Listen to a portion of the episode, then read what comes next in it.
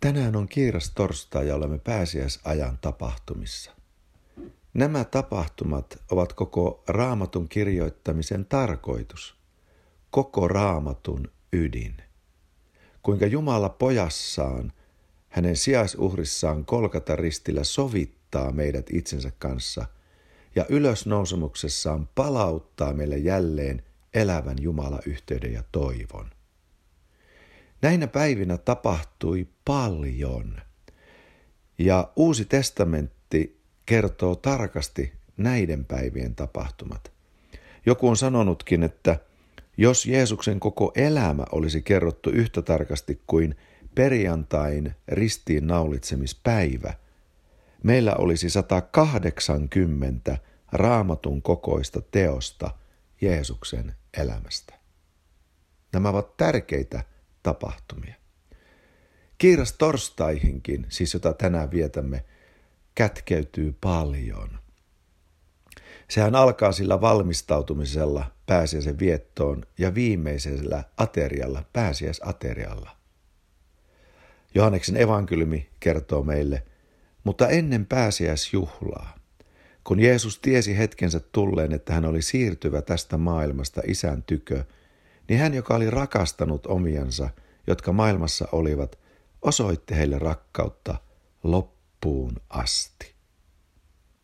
Vielä kerrotaan Luukkaan evankeliumista. Minä olen halajamalla halannut syödä tämän pääsiäislampaan teidän kanssanne ennen kuin minä kärsin.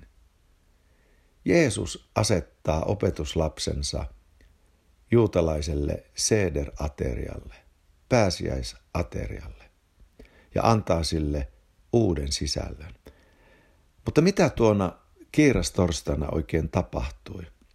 Silloin tapahtui nimittäin, niin kuin sanoin, todellakin paljon. No he valmistautuvat pääsiäisaterialle. Muistatte, kuinka yliluonnollisesti kaksi opetuslasta menee edellä ja menevät sinne ää, sanomaan opettaja, Opettaja sanoi, minun aikani on lähellä, sinun luonasi minä syön pääsiäisaterian opetuslapseni, opetuslasteni kanssa, ja he löytävät huoneen ja sinne he valmistavat. Ja siellä aterialla sitten kerrotaan esimerkiksi, kerrotaan Raamatun tapahtumissa, kuinka Jeesus asettaa ehtoollisen, tämä on kaikki kiirastorstaina, kuinka Jeesus ilmaisee Juudaan olevan kavaltaja. Tämäkin on mielenkiintoista, että ehtoollisateriassa, aina ehtoollisasetussanoissa tuodaan ilmi tuo kavaltaja. Siellä Jeesus ennustaa Pietarin kieltävän hänet. Ja Jeesushan sanoo silloin kiirastorstaina, että saatana on seulonut kaikkia opetuslapsia, saadakseen heidät valtaansa, kaikkia kahtatoista. Mutta hän sai langetettua vain Pietarin, jolle Jeesus antaa palaamisen toivon, ja langettaa Juudaan, josta Raamattu sanoo, häneen meni sisälle saatana. Juudakselle ei enää ollut toivoa. Vielä kerrotaan näistä tapahtumista edelleen Raamatun Uudessa testamentissa, kun Jeesus pitää silloin kiirastorstaina tuon pitkän ylimmäispapillisen erojaispuheensa Johanneksen evankeliumissa, siellä luvuissa neljätoista, viisitoista, kuusitoista ja seitsemäntoista. Nämä kaikki tapahtuu kiirastorstaina, yhtenä päivänä. Ja sitten he lähtevät sieltä liikkeelle, niin kuin me muistamme, ja alkavat sitten nuo perjantai-aamun tapahtumat. Mutta Jeesus ennustaa todella Pietarin kieltävän hänet, ja se tapahtuu Getsemanen puutarharukouksen jälkeen. Jeesus rukoilee silloin torstai-iltana, kiirastorstai-iltana ja yönä Getsemanessa, ja hän rukoilee ja sanoo, Isä, ei mitä minä tahdon, vaan mitä sinä. Ja Jeesus rukoilee, näin minä uskon henkilökohtaisesti.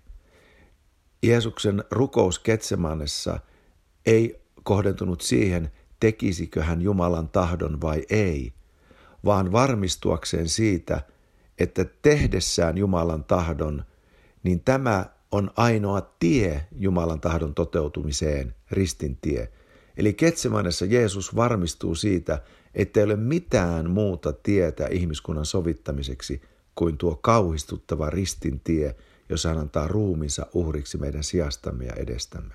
Ja kun hän sen valmistuu, varmistuu tästä, niin Jeesus sanoo, lähtekäämme. Ja siitä Getsemanesta lähdetään liikkeelle. Mutta kaikki on edelleen torstai-yötä. Kun Jeesus vangitaan, niin Pietari kieltää Jeesuksen. Ja Raamattu sanoo meille, että Jeesus katsoo Pietariin. Ja silloin Pietari muistaa Jeesuksen sanat. Poistuu paikalta, itkee katkerasti. Ajatelkaa tätä katsetta, miten erilainen Jeesuksen katse oli Pietarille kuin sen palvelijattaren katse, joka kysyy, etkö sinäkin ollut tuon miehen seurassa, ja Pietari kieltää Jeesuksen. Aivan erilainen katse. Jeesuksen katse oli lunastava, säälivä, ennalleen asettava, toivon antava katse, anteeksi antava katse. Sanoi, tuo katse puhui Pietarille, minä kerroin sinulle etukäteen. Minä tunnen sinut paremmin, Pietari, kuin sinä itse tunnet itsesi, mutta minä olen sinun kanssasi ja minä näyttäydyn sinulle. Ja niinhän sitten tapahtui, mutta vasta perjantain ja lauantain hirvittävien tapahtumien jälkeen. Jumalan poika elää ja hänen verensä on vihmonut meidät puhtaiksi.